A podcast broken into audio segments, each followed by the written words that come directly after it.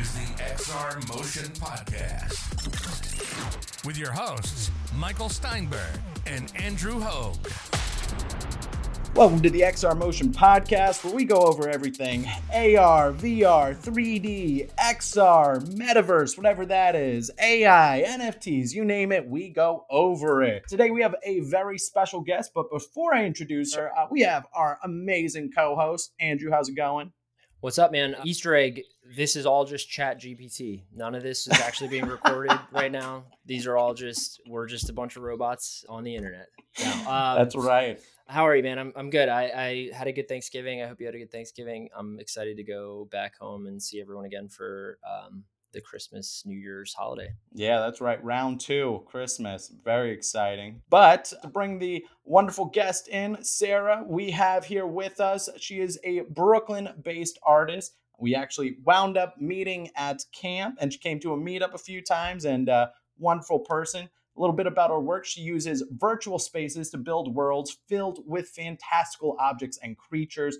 Her work is just you know, I, I always try and give a description work, but it's just beautiful and fun. It is great. If you haven't seen her work, guys, go check it out. It's Sarah with an extra S at the beginning. So for Instagram, it's S, then S A R A H Banks. And guys, go check it out now. I always suggest that you uh, know what the artist makes while you're listening to the podcast. So, with that being said, Sarah, how's it going? Hey guys. Yeah, I'm good. Excited to be here. Yeah, uh, man. Did, were you around with the snow? I always feel like I see your Instagram and you're bouncing all over the place. Are you in New York right now? Yeah, I'm in New York. It's like when I'm in New York, I don't go outside.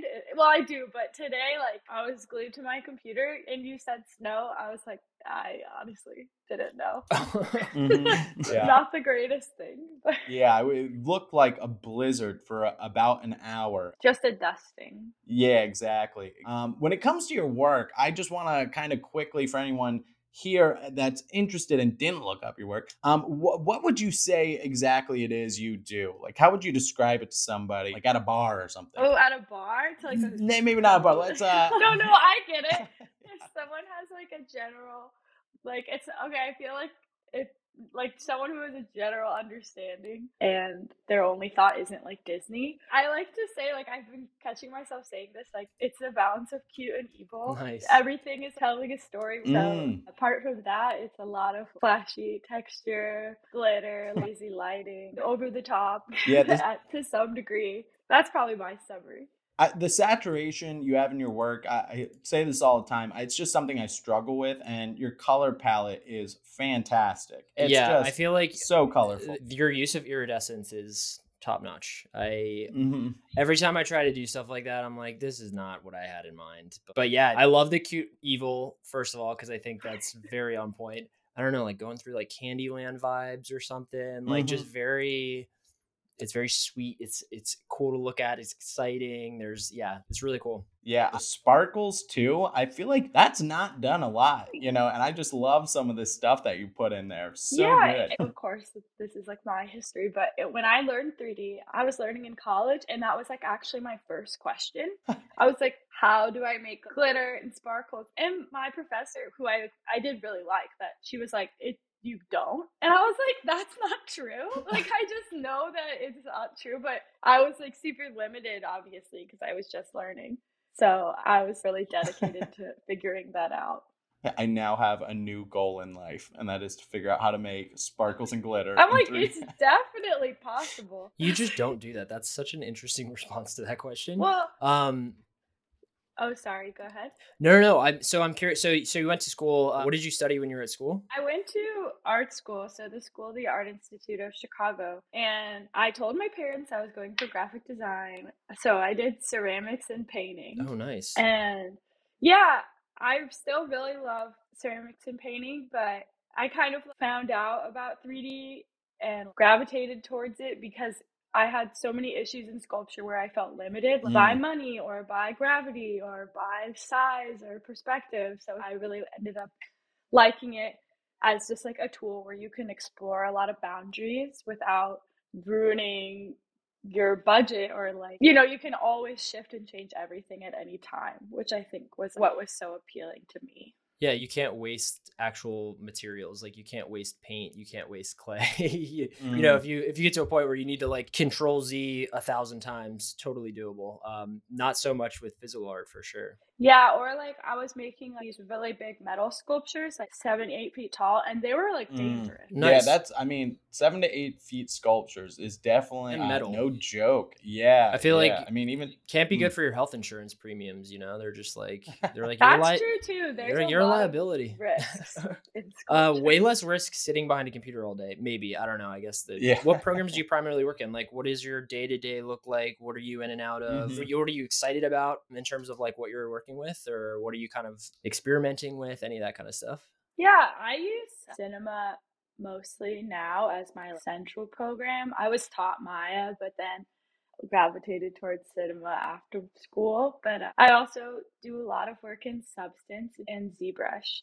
So mm. I don't have a plan and execute it. I'm always moving back and forth. So I'm always re exporting out of every program, reconnecting the dots over and over again. What part of what parts of Substance do you work with? Um, for Substance Painter, I just do all my texturing in there and like. Okay, cool. Yeah. Painter primarily. Yeah, not designer. I've done a little in designer, but. I messed with designer for five minutes and I was like, this is a rabbit hole that will take all of my time. I will enjoy it. I'll have a great time doing it but it is not viable for me because I will waste so much time in there. Yeah, I've also felt it's just not how my brain works. Yeah, the proceed the kind of procedural yeah. structural thing is like, yeah, it can get very daunting very quickly. So you have your personal work. Um, are you doing client work or I freelancing? I also work for a design studio um, that's here in New York. So I work there nice. three days a week, and then I do freelance the rest of the time. So I'm like, and personal. Oh, oh yeah, that's it's perfect. a really awesome deal. Um, that is such a good yeah, setup. Yeah, and they have really it's really cool. Um, the company's called Burn and Broad, and they have really cool projects too. So it's not like I'm like uh, dying, like making like the worst like most tedious stuff all the time. It's it's really fun. Eight thousand lower thirds. Yeah. yeah. It sounds like it's not the case with um the the studio you're, work, you're no my current studio is great yeah yeah but even but even being able to just have like the flexibility to say i've got a few a few days a week where maybe it's freelance maybe it's other freelance work maybe it's just exploring and trying out new stuff and working on personal work i mean that really is the dream so yeah and i have some structure right. Yeah. Super important. I mean, some people, I've met some people that are like, I don't need structure at all. I am very much with you on that. On, I, I need like some form of a, otherwise, yeah. Otherwise, I end up in substance designer for like 40 hours straight and accomplish nothing. or I, I like can't, if I need like a staple thing in my week that I know that will happen. So I can like feel urgency about other tasks. Mm-hmm definitely a go like I need the urgency. I feel like to get my work done. I like need to always have multiple projects.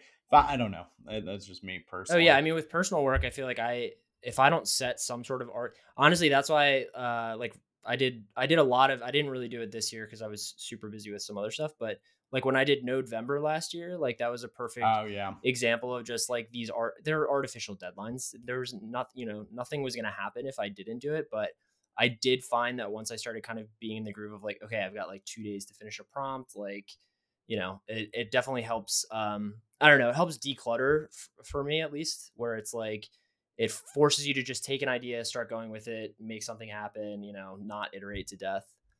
So was that yeah. was that like a dailies kind of project? Or like um, weeklies? I think so. When Nodevember started, I think it was like all of November. It was a daily prompt, and then they recently pivoted to. Um, I think it's one prompt every two days, so you have two days to work on a prompt, hmm. which they talk about at length about why they chose to do it. But I think it was definitely the right move because it's just like way more people were able to participate, and you know, a one day turnaround on stuff. I mean, especially when you see some of this stuff that people do in Nodevember, you're like, I don't even know how you did this in two days. But imagine, imagine with a 24 hour turnaround, you know. I feel like we're at that point too, where people just want to see more. Like the bar in 3D has gone up. I mean, I just did 30 days of sculpting, and I, I think almost over half of them, I wish I had an extra day. It, it's days. But I mean, if you look at it about high quality content, right? But if you look at it as an exercise, I mean, I, yeah, I, I know you well enough to say this, Michael, but I feel like I can look at day one and day 30 and be like, oh, you definitely got better at sculpting in 30 days. I mean, like whatever yeah. happened in between sort of becomes like means to an end kind of thing. But mm-hmm. absolutely. Yeah, that I mean, and that's the fun thing about the deadlines and having multiple goals is that maybe you don't get where you wanted to every single time, but you know, by the time you do your next goal, you know, you're going to be that much further. So, uh, absolutely, yeah. Yeah. Well, one thing that I felt too, and this is something I struggled with, was a bit of creativity. And when I'm looking at your work, Sarah, I don't see any lack of creativity. What's kind of your workflow for getting these designs out and your, you know, putting the inspiration out on your pieces? Yeah, I think a lot of my more recent kind of personal sculpting projects are off, based off vintage ceramics, which I really love because they are one kind of a lot of them are a bit creepy, mm-hmm. kind of this like cute and they've aged out or like they're worn in weird ways and like thinking about what details give them like a past or something like that. I don't know if I'm referencing the right stuff. Uh Bunny in a bunny suit, is that one? Yeah, yeah. Uh that deserted like... deserted carnival flower, is that also totally. one? Yeah, no, I I see it. I see exactly what you mean. And like honestly, it's kind of like um I my parents at one my parents got divorced when I was younger. I moved to Pennsylvania with my mom um, and my stepdad. Best ceramics and, ever, Pennsylvania. And so we moved into this house that just like there was stuff everywhere that that that was left in these rooms, and like you would go in and you would find like bunny in a bunny suit straight up. It would be like this weird porcelain face, and the rest of the body was fur, and like a it's like a half stuffed animal, half china doll, and it was terrifying. Yeah, you're like, where did this come from? like who who opted to buy this when it was nice and now it's probably 50 years old, so it's like really grungy and but yeah, I can totally see yeah. that. And it's kind of interesting because I feel like you have like a good um you sort of counter that with like like modern lighting and oh, you know like it feels very mm-hmm. placed in the right now but i mean it still kind of harkens back to, to all that yeah, it's like a 1960s like object, but made in the year 3000. Yeah, like right? Jetsons history. Jetsons history. That's awesome. Yeah, because uh, sidebar. I also obviously I like the ceramics, so I like looking at vintage stuff and antiquing. But I was like, when I went to Pennsylvania, I was like, they've got the best stuff.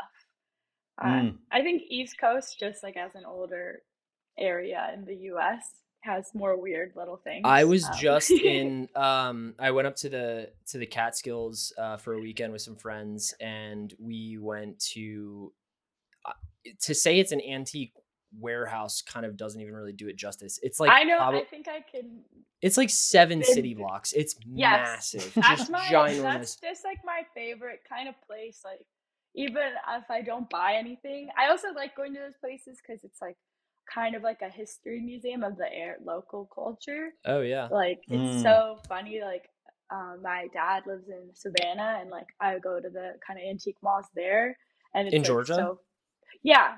Nice. And it's like nice. the like nautical history is funny. Like everything's like ropes and and steering wheels and yeah, and, and anchors yeah. and anchors yeah, and anchors, stuff. Yeah. yeah. Or like the little the little round windows that like you see in like the bottom. Yeah, the bubble window, like SpongeBob bubble window. Yeah, it's definitely like a little cultural his like history of the area in a funny that's, way. That's such an awesome way mm. to look mm. at it though too, because it's so true. That's awesome. Well, I so as somebody, you know, I I've been getting into modeling recently. Um, and I just find it so fun. Like it's something I just never really thought about until you know they, all these cool apps have been coming out and ZBrush. Once it got into Maxon, you know, I started diving in, and man, it's just been amazing. I, do you have any like tips or anything you feel like that you learned along the way that maybe you wish you knew sooner when you just started? Maybe a big a tip that I still need to get better at is optimizing your mesh. Like I feel like it makes it that's like it's mm-hmm. so fun to like make the craziest thing and then you like bring it over somewhere else and you're like it's terrible. So mm-hmm. it's like it's maybe spending time like learning that as you're learning the fun things. But it's also kind of about your desired outcome. Like does it matter that it's perfect? Like that's kind of something I think a lot about in my work because I don't think I'm like a master of any of these programs. So mm. I always feel like I'm slapping it together um, at the end, you know, like showing yep. the pretty face of it or whatever, like lighting it the right way. So I think while you learn those things, it's also trying to like getting it to where you like it is the most important part. Yeah, it's so easy in ZBrush to just start Get adding pop. Whew, yeah, it's like uh, God forbid you press subdivide twice. It's just like oh yeah, having so much fun, you know. Ten million gotta... polygons, mm-hmm. and your computer's like having an aneurysm. yeah, I, I like I'll just be sitting there sometimes, and then I'll just hear the like jet engine fans kick on. I'm like, oh my god, what's my polygon blah, polygon count at? Like ten um, million. Mm-hmm. Every single time. Uh, every time. I actually, so I've I've been doing a um, Gleb Alexandrov, who runs uh, or is part of uh, Creative Shrimp, who does really good Blender tutorials, and um, I've followed him for years. Like he's literally saved my ass on like client projects where I was like, how do I render this volumetric lighting scene on my like terrible GPU? And uh, he's You're all like, about what, optimization. What render settings will exactly? yeah. um, so he's he's got yeah. a really amazing lighting course out right now that I just picked up. Um, and it's kind of one of those things where it's like he, you know, there, it comes with like a bunch of like project files to follow along with, and you open up like there's this warehouse scene. You open it up and you're you like you look at the render and you're like, this must be like, you know, at least a million polys, like super high poly count, high verts, high, you know, all quads. And it's not. It was like such a lightweight scene. And it's just like he's just a master of like kind of knowing the hacks of like what you can get away with and like what is important to focus on. You know, if if something is like mm-hmm. way off, you know, adaptive subdivision kind of tries to solve it. But if like if something is way off in your scene, it doesn't need to have a, you know, you can fake if if you're worried about like displacement or stuff, you just do it all with texturing. But that stuff takes so much time of just kind of going through. I can't tell you how many projects I got to the end of and was like, I don't think I'm going to get this done on time because everything is taking so long to render and like debug. Um, so I think just the more you do it too, you just kind of you start to kind of build in. I don't think it's bad to like work on high poly stuff, but I mean, just keeping in mind like whatever the end use is, like, is it going to totally. come back to bite you in your ass? Like, mm-hmm especially when you bring it into like ZBrush is so powerful. And then, yeah, as you were saying, then you bring it into, you know, Cinema 4D and you can't even move the object. It's so right. Heavy, yeah. You know, it's, uh, yeah, you got to keep those things. Yeah. One time I, the most shocking file I've ever received was I was like getting a asset from a client to like put into a scene. And it was like a pretty normal thing, nothing that should be so crazy. And it had 45 million polygons. Mm-hmm. And there was like really desperate for an explanation. Like I don't know, mm-hmm. I didn't need like, one, but I was just like, I must talk to like who made this. Like, yeah, you're like, I figured out how to make this work, but I need to hear from you why you thought this was the, the route to go. I need to like tell them mm-hmm. this is likely. Like I get it. Like everyone does. Like I still feel like I don't always deliver. Like that, you know, you everyone has a different way of working. Every project has like a different structure. But I was just like this I mean, that's heavy. Crazy. That's like I think the o- the only time I've I've worked with anything that high poly was uh, actually Michael when we went and got scans at Shakespeare Studio. Oh yeah, and he sent me the like the t- the like low low poly one, which was still like I don't know a ton, and then there was mm-hmm. a higher like the kind of raw. I like I would open Blender and it would just be like I would move and it's also weird because you're working with your model so it's like i have to mm-hmm. look at my like ugly mug Face. on the screen and just like and then it's like glitching and artifacting and i'm like this is very uncomfortable for me i think there was a 50 million polygon one right. they sent over and i couldn't even open that but it was nice the only I way the... i could get that one open actually and i was i this is kind of a good segue because i have um i have some questions for sarah um so I don't use ZBrush, uh, but I think Houdini's remesh is really, mm. really, really solid. And also just in terms of like viewport performance, Houdini's incredible. But I could only open those scans uh, and remesh in Houdini actually. But that brings me to um, I see a lot of simulation stuff. I see a lot of cloth sim. I see a lot of hair and fur, some fluid stuff. Um, where are you doing all your simulation work? It's all X particles. Ooh, okay. All right, all right. Right. Have on. you messed with any of? I mean, I'm not a Cinema 4D user, but I know that there's just been like huge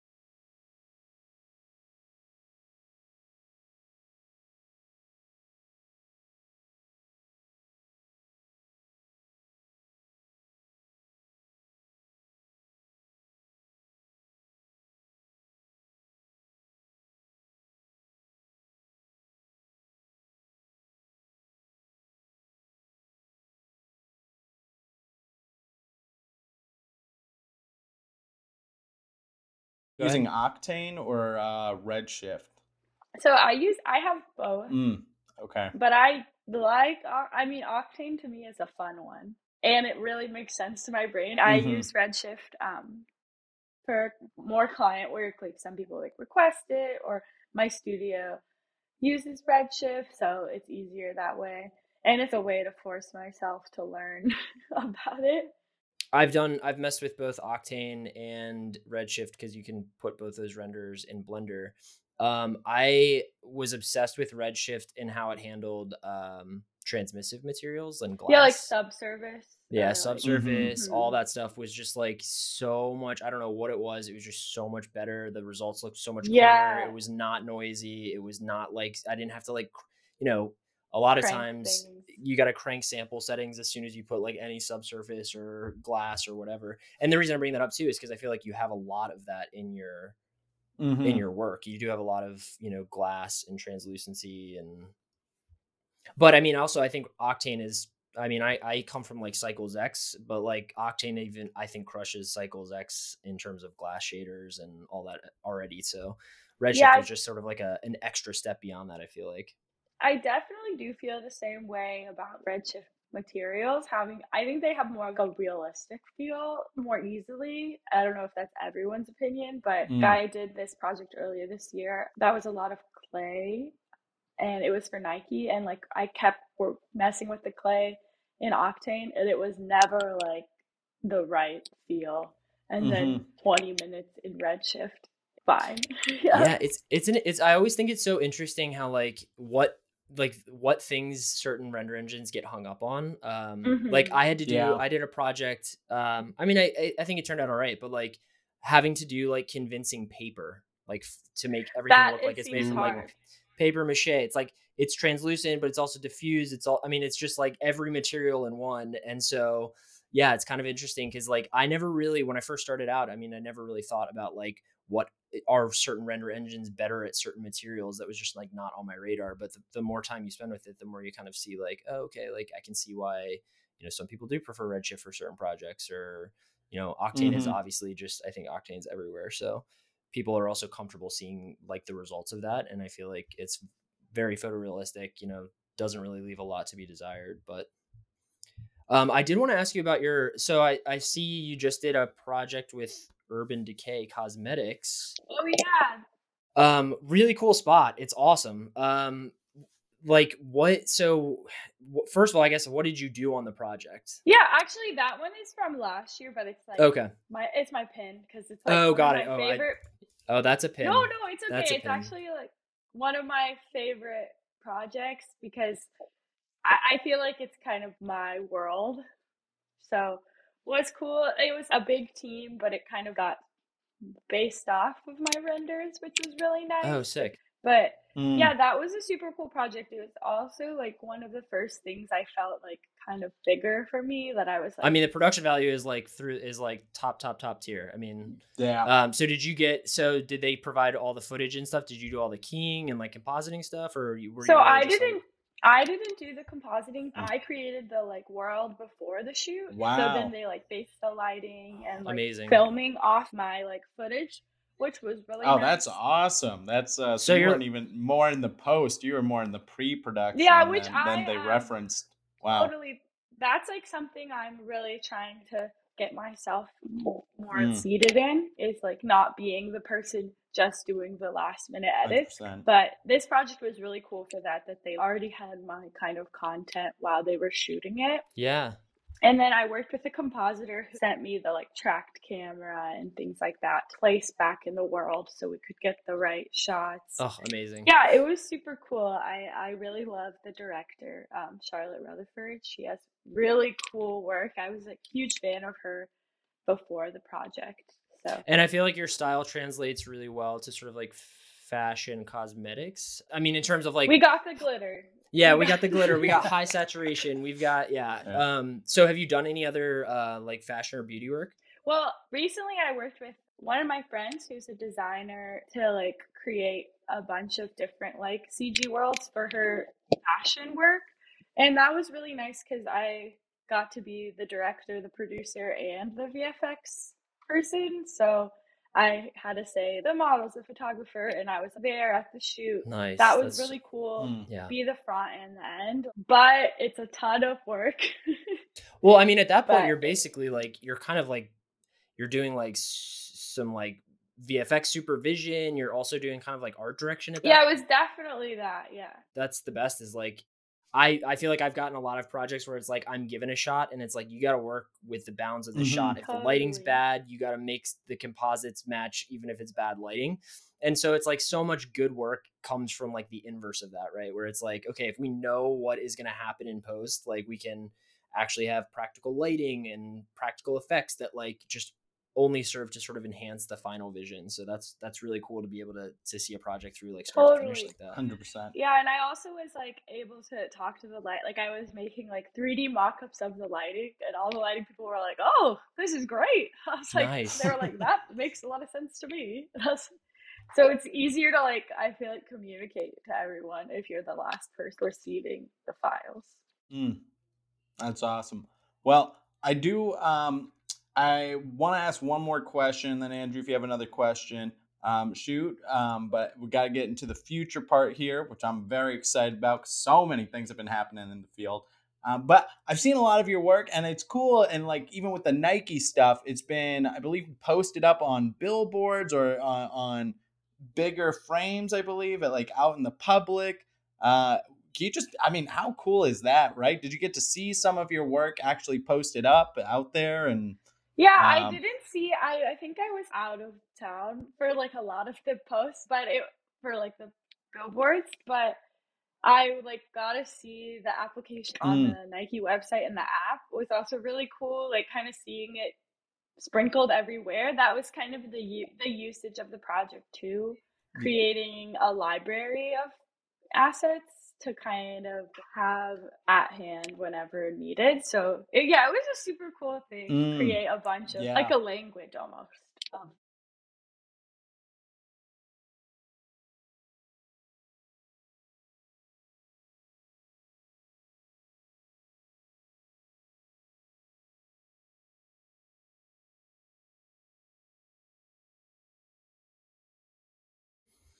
Um, I'm down to talk about some future stuff because I, I, will definitely get the wheel spinning there for sure. Because I feel like there's right. like a lot of there's a lot of intersection happening. Even just talking about like the fashion stuff, and I saw mm-hmm. I, I also see that you've like been involved with like virtual fashion stuff and like virtual fashion shows, which I think is like a very interesting concept in terms of like bringing in kind of like VR AR stuff where it's like the real world application of how some of this stuff can like better inform people. You know, look, if I'm going to go and spend a thousand dollars on like a, a, suit or something, yeah, it'd be cool if I could see what I'm going to look like in VR before I spend my money on it. You know, there's there's kind of that base to it too. So, um, mm-hmm. with that, Michael, why don't you kick us off? Oh yeah, let's uh let's do it. Let's jump into the future. The future. The future. All right. Uh, this is the fun future part of the podcast. Uh, well, this is where we're going over everything, you know, the VR, the AR, the, the hypotheticals. There is no judgment here. We're all just speculating and having fun talking about the subjects and where we think things are going. Well, let's just jump into my f- favorite subject. Have you ever been messing around or have you done anything in VR and AR or experimented at all with it? I mean, yeah, in school I made a, some like VR projects and I've definitely done Instagram filters and like kind of the light version of that. I think mm. my biggest experience is I I worked one summer at an art and tech festival um, that had a lot of VR and AR like works in it. Wow. And I always this is kind of a sidebar, but I always think it's so funny how there's this ex- really you know futuristic feeling technology it also has all these really human flaws when you're like helping someone do VR, like so magical, but they're like getting tangled in a rope. You know, like I mean now we have wireless, but like they're like punching. Like I've been like punched by someone who's like too shocked by VR. Mm-hmm. So funny to see middle ground that like connects you to all this technology. And then we also had the Magic Leaps, which are like the AR headsets. Ooh, so yeah. cool amazing when you put it on. It's so it's such an amazing feeling to like see this incorporated, you know, digital elements incorporated in real space. But the headsets get this is might be old, not like might be fixed, but they would get 100 degrees. Like they would be so scald hot. your face. Yes, Yeah. scald, and, and everyone wants to wear them, so they're like desperate for them to cool off. So they're putting them on, and they're like, like screaming. So that's uh, that was just like uh, maybe my experience also working somewhere where there was a lot to facilitate. Mhm. But I thought always something I think about thinking about like all this new technology is a human side of it. yeah, yeah, that's, all- it's, I mean, it's interesting mhm. too because I feel like you don't typically get. I mean, so much of work in like you know rewind the clocks like five years. It's like you know maybe it's on a billboard somewhere so you can see people walk by and see it or whatever or you know but for the most part it's like on a screen somewhere and you're on a screen making it and you ship it and then someone else puts it on a screen somewhere else and you kind of are left wondering like I don't know. what there's, like, a- happened? yeah like what happened like is there there is like sort of a lack of like the humanity to it and like seeing someone interact with it so even if it is something as silly as like yeah getting wrapped up in cords and like accidentally punching you in the face i mean like that becomes a humanizing moment where you know suddenly it's like maybe people are more vulnerable to like you know when they go into a universe you've built they they're more open to new experiences because yeah they just accidentally punched you in the face so um, Yeah, you know, they didn't That's that was something gonna kind happen. of magical too. The moment where you're not a person anymore, you're like in that in between state, and then I'm watching, trying to save you. yeah, I was, did so did you get I'm guessing you got to see your own artwork in this VR and AR space. Uh, how did you feel about that versus seeing it in a screen? Did you think to yourself in a few years I'm definitely going to be pursuing this more or is it something that maybe you kind of liked the medium of it being in a video or flat screen? I think I have like a control problem, and I've heard other people talk about this too. It's like when someone is using seeing your work in a VR space, they have way more access to it than you. Um, than you you can't determine how they're going to experience it, and maybe that's something I'm hesitant about because I really, as I said before, like I love the like perfect shot, the like perfect light and the perfect eyelashes, you know. So I I really enjoy it, and I think a lot of people's work suits that format. But to me, it, it never feels like I never get the like aha moment because there is not there isn't one in ever moving kind of space. Yeah. That's but such an I, yeah, No, that's such an interesting response too, because like we were talking earlier about you know just mesh optimization or like optimization in general, right? I remember like learning the hacks of like if it's not off, if it's not in view of the camera, like don't even like delete the polygon. So like if I'm doing like a medium shot of someone, they're not gonna have legs. Like I'm not gonna I'm not gonna put that in the scene to be like loaded into VRAM when I go to render. But like with VR, it's like yeah, they're gonna see that they don't have legs, so you gotta put legs. I mean, it just becomes and like it's, Mhm. And it's like someone who's never used it before. They're just like slamming into everything and looking at it from the floor, or like it's like never the Yeah. you're, can't curate the perspective as much. It was something I really like in my own work. Mm, that's a good way to put Mm. it. Curating the perspective. Yeah, you really the environment is such a big part of the artwork and and even when you go to an art gallery, you know, it's like you got to get the lighting right, you got to get the mood right and you know, it's almost something where if you're designing something, you almost don't even want to have to think about the space around just the object. Yeah, it's like- almost like a whole nother type of art form. Totally. Um, and it's like, is someone going to pick up the painting and look at the back? Not at a gallery, but like in VR, they're Yeah. going to Right. do that. You know? Yeah. Or they're going to see the underbelly a bit more. hmm And then in AR, it's the lighting is just it. Is it going to match what you're putting in, especially if it does have a sort of dynamic lighting? Your object might be totally Yeah. mislit from what you intended it to be. Nothing of mine looks good in the normal lighting setup. It's somehow horrendous. It's just like not right. Or maybe it's like my, in my head as like the creator. It looks so wrong, integrated exactly what you're saying, like an AR, Mhm. like it's sitting on someone's desk. Oh my god. Oh, I've I've had that all- moment. I mean, mhm. I've had that moment so many times where like you're you're at like the render phase and you're like, all right, let me just see like what would happen if I like swapped my HDRI out and you do it and you're like, oh my god, this looks Yeah. terrible. This is the worst thing I've ever made in my life. Like it is that's so interesting because Yeah. yeah. I've also heard the opposite take where it's like, well, if you're good at lighting and modeling and like texturing, like it should look good in any lighting setup. I'm like, that is not the case for me. Like I also feel not... like I love make a million custom things. So it's within the time frame. They're never all gonna be perfect. It's just not what's happening for me. So mm-hmm. we gotta get it lit from that one angle, you know? Right. Yeah. Yeah, exactly.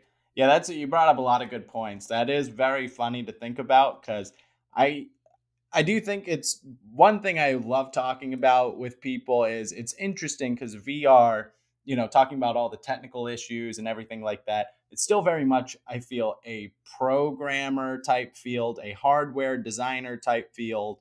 And, you know, there hasn't been much of a movement for 3D artists to get into the field. It's slowly happening, but it's you know they you just brought up so many good points that are just very difficult for artists to deal with as they maybe try and get into the space or transition into it. But. Right, because you're so used to solving problems in like one way that gets totally turned on its head as soon as you kind of start creating for VR or AR. Mm-hmm. And the platform is still primarily developed on a 2D screen. So then to have to keep bringing it back out, you know, talking about another program where you're going to have to develop for it's just extra lag time for getting that, you know, style and feel out. So it's, uh, yeah, really interesting. Um, jumping on to the next question here what is your thoughts because it is kind of making a little bit of a comeback in various forms that was different than the first wave but nfts have you had any experience with nfts selling buying? Um, what's your overall thoughts on the field?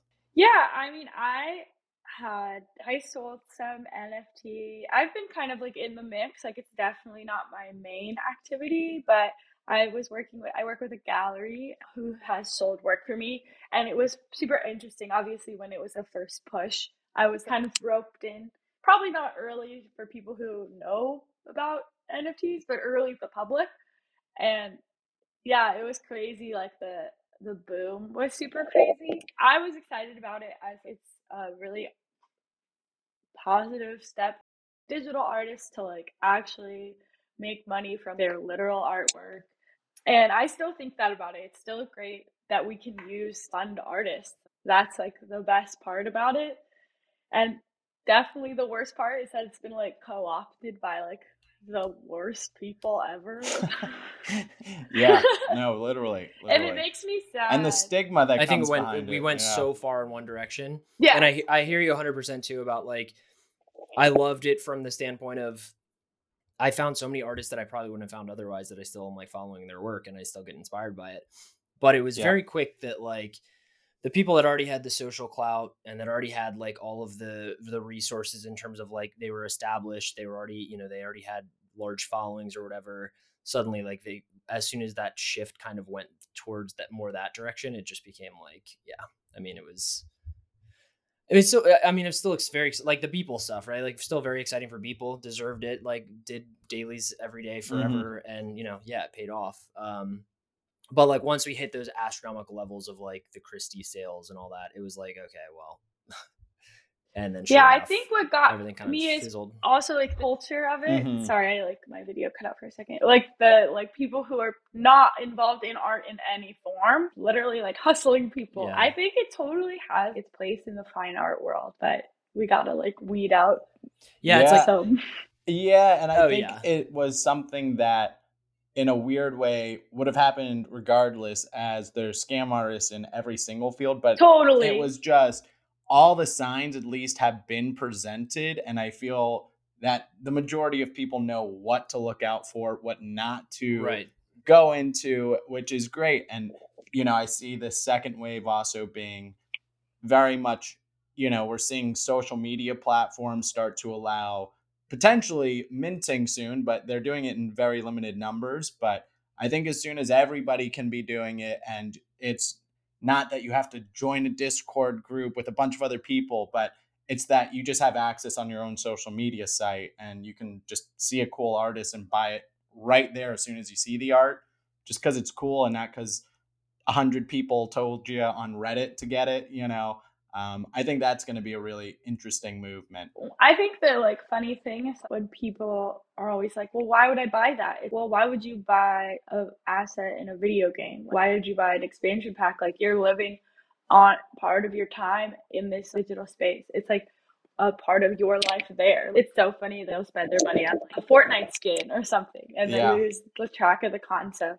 Um, like applied just differently. And I think it is, you know, it was interesting when people were getting NFTs prior. And I did see kind of, well, I saw myself questioning who's going to actually look at it. I bought a thing from an artist. I mean, besides selling it, what kind of value am I actually getting from it? And it felt like, you know, the main answer is, oh, just to sell it for more money which is kind of lame. But I love that now that it's on Instagram, it does give a little cool, like, oh yeah, I bought, I bought some of Sarah's artwork, and now anybody that goes to my profile can see that. And it's not just hidden away, you know, it's actually cool. And I feel like I can proudly say on my social media forms where I'm getting it and, you know, whose stuff I'm buying. And, you know, it's, it just makes it a little bit more fun and cool and friendlier than just it you know it, it, it, gives a little bit more of a different value i feel. well and it's like um michael it makes me think about um the last guest that we had on the podcast. I don't think it's have we put out Prado's episode yet? I don't know. Yeah we put out Prado's episode today so so it's very exciting. so Prado had a really good point about this where it's like the other thing i loved about it was i got really into like tezos uh like kind of i was i just felt like i'd already missed the ethereum thing so i was like all right uh, you know, next best thing um, and and the Tezos community was like very global, people from all over the world, right? And uh, Prado actually talks about in in our conversation with him, he talked a lot about how like the other thing that's crazy is like if you're in America and you're buying art from someone across the world, like even if it's on like a smaller chain or something, that contribution can like you know because of the way currency works and global economies like that gives an artist like an entire month of what they need to be able to like continue to you know the scale the yeah. scale can be different depending on like you know but it all comes back to this idea of like the world is getting flatter and like we're you know as long as it kind of keeps centering around people coming together and you know there was all that talk after the first i feel like nft t boom where it was like you have to build community and stuff but i think when the community part is organic you do kind of see some really awesome stuff like artists that just really like you know selling a few a, few pieces on uh, like object.io like that changed their life. They got six months of time to like you know to yeah. to build a portfolio or like create more work or whatever it was you know? It's totally a new realm of opportunity for a lot of people who never saw something like that like in their kind of path. Yeah it's uh, it's it's, it's super exciting. Um i think we're going to yeah, just see a lot more of that. And let's just go ahead and jump into the big thing, uh, and that is AI. What is your experience with AI, and where do you see it going? And also, how might you be implementing it now and possibly in the future? I think, like, yeah, I totally see the like. I lost my in. Um, I totally see like you probably have to the public discourse about like fear, and then people love it, and then people are like, "This is the future," and then they're like, "This is hell." But to me, it's like fun. it's wrong. Like the images yeah. are wrong. Like mm-hmm. you know that it's not able to produce things mm. that feel right. Like, and that is like its biggest weakness and its big. I don't know. Like the best thing about it. It's so funny. Like I think it's like a really great tool for I think for me I would use it in terms of brainstorming. You're able to like actually visualize like these random thoughts like they don't just need to be text. But when it comes down to like the nitty gritty like the act mm-hmm. way someone looks in an image or posing and like it's still i'm sure there's better engines the ones everyone is using but it's like to me i don't fear it because it's just like can't draw a hand yeah it's also like yeah. i feel like even even after a couple iterations it's still like i feel like i always look at the eyes like if you just look at the shapes yeah, of like pupils and, and like how they're it's always just like a little uncanny yeah, it definitely has its own style, and it's not necessarily bad. It's just really yeah. specific, a vomit of everything, and you can tell in the details. Mm-hmm. Um, which is like a there, and I also think it's interesting, like how the different engines have different stylistic choices. that you can totally tell one is pulling from our website and then one is pulling from Google Images and you can tell because there's what's that one? It always has like blue dramatic lighting. It's just like so it's kind of funny. Um, yeah, like Midjourney always gets flagged as like the one that's like more painterly. Like Yeah. uh, Totally. But although with Midjourney, the the last version, I think we're on V four now. I mean, even that has kind of started to shift. I mean, it, V4 was like, pretty. quite drastic last week. But I, you know, I I agree. I think that there are those details. I think that is a massive key, which is just going into eyes, it's going into fingers, and then even when you look at the structure of certain items, right? Like if you put wires, the wires are just not organized. They're just going into random spots without any actual utility value to it. It's just so sporadic. And then you think to yourself, okay, now a client wants this and they say change the wires. You know, You're like no. there is zero tools being developed for that. Yeah, exactly. I mean, you can make I mean, can like, if you know Photoshop, I guess, right? Like you could. Yeah, exactly. And then, you know, You kind of end up leaning on like your base skill set as a designer. Or... Right. And then just doing things like, you know, can we move the light down 10 feet? There, you know, maybe a little bit here. Can we put the light right over his head? Uh, You know, and you can do some adjustments, but you're completely at the will of the AI. And, you know, as of right now, there's not a lot of tools to do these adjustments. You know, there's very, and you know what if they want now that character in a whole nother scene? You know you can kind of still do it but it's not exact. You don't have like an actual 3d model that you can now base in all these different scenes. And even if again it's those details it's just not going to capture it perfectly in the next iteration like it did from one iteration now you got kind of four different iterations and um, which I think is yeah, that's a good point about the details. I really do think that's going to be. And then as we go into things like VR and AR, and as screens are getting bigger, you know, those details just show even more. and it just it's has kinda the crazy. feeling you can just have you can just sense it an Mhm. amalgamation of stuff i don't know what the feeling is like the pinpoint when i look at it i just am like you know it's a mush like you, no matter what it is There's oh, there's a term for um there's some phobia, right? Of like surf like um micro surfaces that have like tons of little holes. in them. tryptophobia Is that what it is? Mm, the circles like a billion dots Yeah, yeah, yeah. mm. And like Midjourney V2, I think it was everywhere. Like it would just be like you'd get like half of a model, but then it would just be like really weird, like little holes and textures and stuff. And people were getting so like,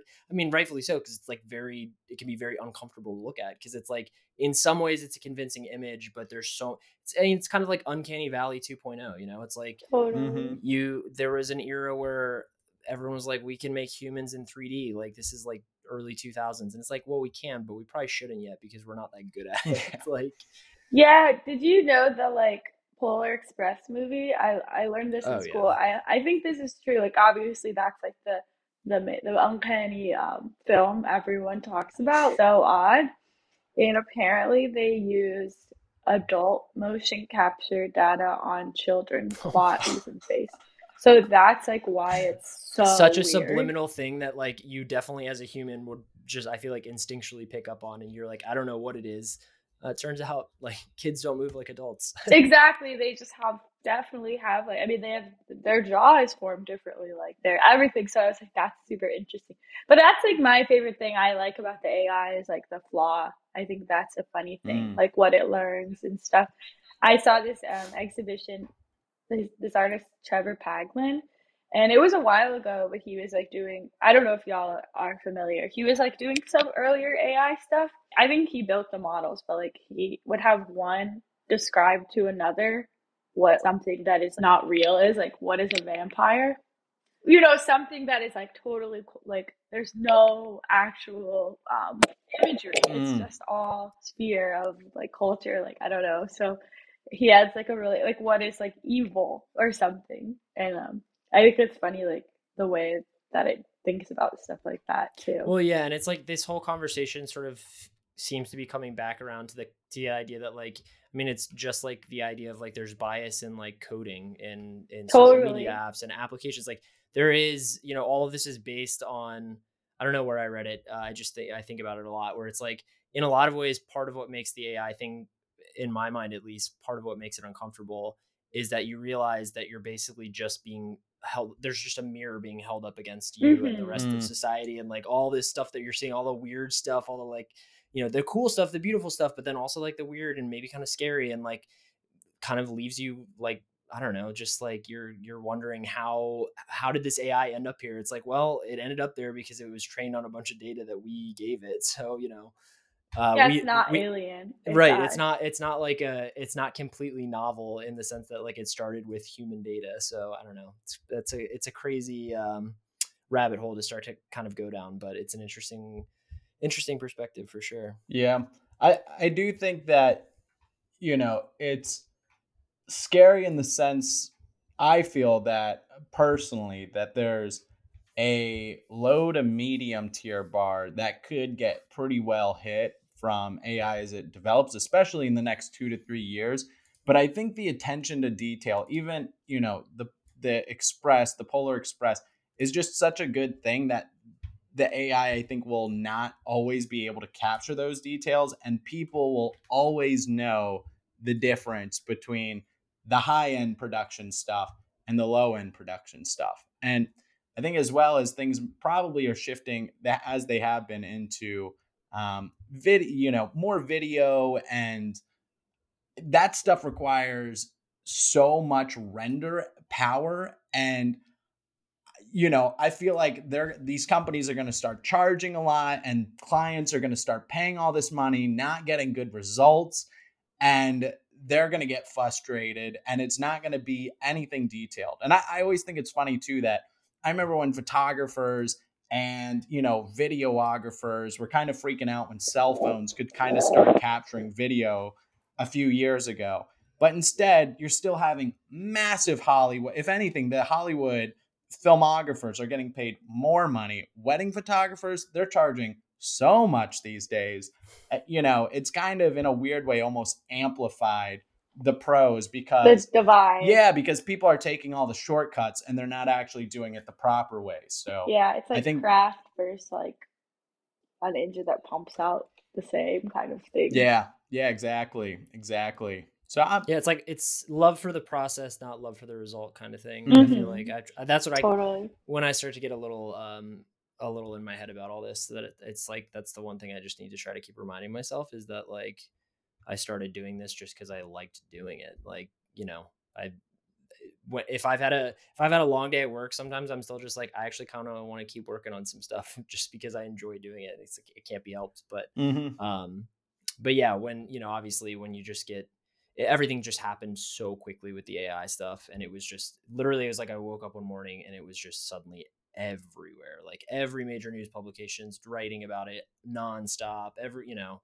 conversations about copyright claims and like you know it just felt like so much so fast. But hopefully now that we're kind of getting our head around it, um, we can start making some good. I think there are there are some decisions that need to get made sooner rather than later about how this is all going to progress. But I think we're getting to a better place where we can actually kind of have those conversations. Yeah, and uh, totally. I know we kind of said it Andrew a little bit earlier, but I, you know, I was kind of hearing what kind of uh, established rules will be made, if any, and saw just an interesting post, and the author was essentially saying that once people start getting money off of this, whether it's through animation or pictures, and that becomes a thing, if you start using hey, I made a uh, short Star Wars movie and I changed the ending with AI.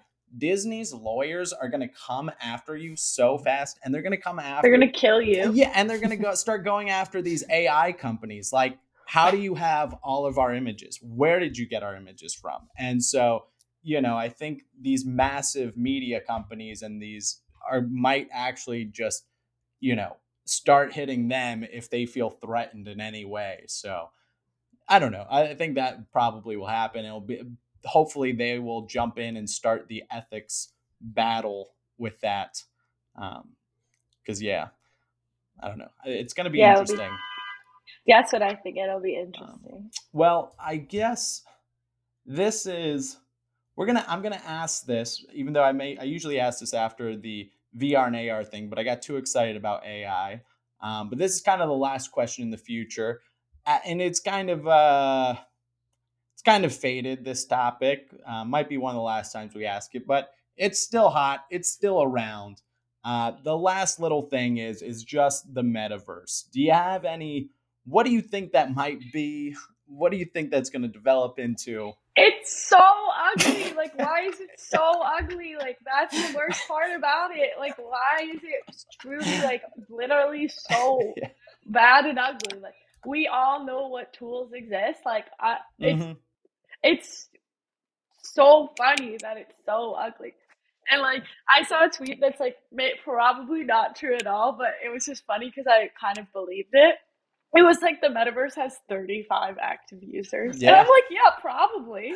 I yep. mean, uh, so are you are you referencing the metaverse as in metas? Oh, I I'm talking about like the the Facebook. Yeah, yeah, was, the, uh, the Zuck's metaverse. The Zuck. Yeah, which does he, look terrible, but also I think it's true that there are other, I guess, metaverses. Totally, yeah. That, but mean, also they I'm, all kind of I'm, have this like it's it's honestly a lot of them I see. I'm like I feel like I'm on like WebGL in like 2010. Yeah, where like where we could like render a sphere with like uh, three One point light. lighting in a, yeah. in a, web browser, and for some reason we thought that was really cool. But like you look at it now, and you're just like, this is so weird, and I would never want to spend time here. Mm-hmm. and it's like you can be anything, and like it's probably proven like people enjoy like a fantasy perspective more than like a real world perspective. Yeah, most people who enjoy video games are playing like I don't know, maybe not like 2K, but like there's some element that sets it apart from reality. Mm-hmm. I'm like, why would I just be like an ugly little egg guy? Yeah. Like I'm not, you know, like like can you imagine if like you guys remember the um the Mii's from the Wii, the Nintendo yeah They're better. they they honestly look They're like funnier. they could have a metaverse, you know? Like yeah. it's yeah. the same same vibe. It's so bad. I mean, I felt like that was Meta's number one flaw was exactly what you said is why I don't want to be myself in the metaverse, like Oakley glasses, I could have any type of headwear and glasses I want. Why would I want regular I be, Oakleys? Like, why? Like, there's no. I want to be like a centaur. yeah. Like, I want to be like a bubble. Like, I don't want to be. Honestly, if it a, were anything like, yeah, if it were anything like Ready Player Two, Ready Player One, one. Ready Player Two, Ready hmm. Player One, not two. I uh, think.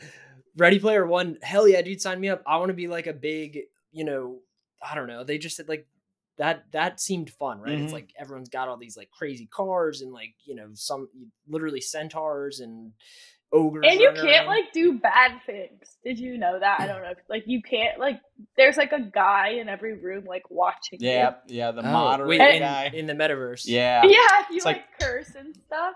It's it's huh. pretty bad. I mean, I that's so bizarre. I mean, it also takes itself so seriously. It's I was dying at the legs announcement. I yeah, like the... it's not real. Did you know it's not real? They uh, use motion capture to like make that yeah. Which which like, actually makes legs. it yeah. It makes it even He's funnier like, because it's legs. like you guys all thought that like that was such an exciting thing and that people would freak out about legs that you lied about them like they don't even exist you, you, know like it's just a bad it's just bad that's what around. they've been doing I, it's even the metaverse when they released the quest 2 and stuff I've said this before on the podcast, but they put the highest detailed render, the most realistic people doing the most craziest realistic VR things. And that technology is years away, tens of years yeah. away. And of course, everybody tries it and it was garbage. Like you're falsely selling to consumers who are obviously going to be disappointed once they experience it. So why you know, get that bad publicity for no reason. Like, no wonder your stuff's tanking.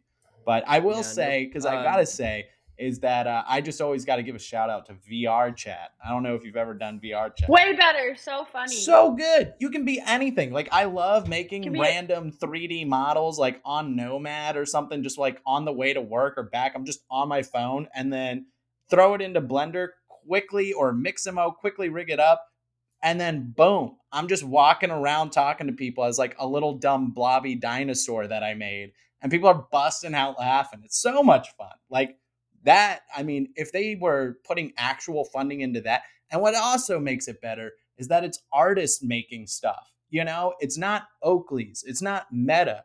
It's literally just random people letting their imagination go. And it just makes for a way better experience. So, um, but yeah, I don't know. That's sorry, I'm getting heated on that subject, but it's I love it. I, no, I mean it's yeah. it's it's the we dichotomy. could go on. Yeah, it's like it's the dichotomy of like I mean any new idea like that. It's like uh, that's true of I think probably any art. It's like the second that it gets commodified yeah. by in this case like very large brands, like you're gonna have like the divergent diverging paths of like you know there's the cool stuff and then there's the stuff that's like you guys it's like it's like giving my like my mom my like telling my mom to open blender and do something with it she'd be she could do something but i don't think it would be mm-hmm. you know like it just feels so out of touch and like kind of missing the point almost. Sorry, mom. I don't think that. I don't think badly of you at all. Mom. You think she'll listen? Andrew, I listened to episode no, twenty seven. I don't think she has spot. I don't think she has spot. Well, I don't know. I don't know. She's pretty hip on a lot of stuff. So. Moms are hip. Yeah. I, you know, the one thing too I would say is I do think that what's funny and the whole metaverse platform is this idea that corporations are going to come in and start funding it. But when you do apps like VRChat, nobody wants to buy anything that has to do anything remotely with like what companies have. Like right, Oakley's, yeah. mm-hmm. nobody wants those glasses. Nike shoes, nobody wants that. A car, BMW, I don't want a car. I want a dragon or something that I can fly. yeah, like exactly. I'm buying that. Like yeah. where does your where do these mass media companies, the Fortune 500 companies, actually fit in the metaverse? And I feel like it's nowhere. You know, I think it's going to be a yeah. whole new ecosystem of 3D artists building crazy cool things that people actually want to incorporate with in their space. So, uh, you know, that's that's my thought. I th- I think it's got a lot of work to go, and I think they're messing up in every single direction possible. But um, but that's kind of funny. Yeah. Too. You can't tell I like when things are. I life think it's going to be like the life is just compliment. becoming a. Yeah. it, life is just turning into a meme. Everything's a meme. exactly. It's just yeah. like all of it is just so absurd. You gotta just you gotta laugh at it.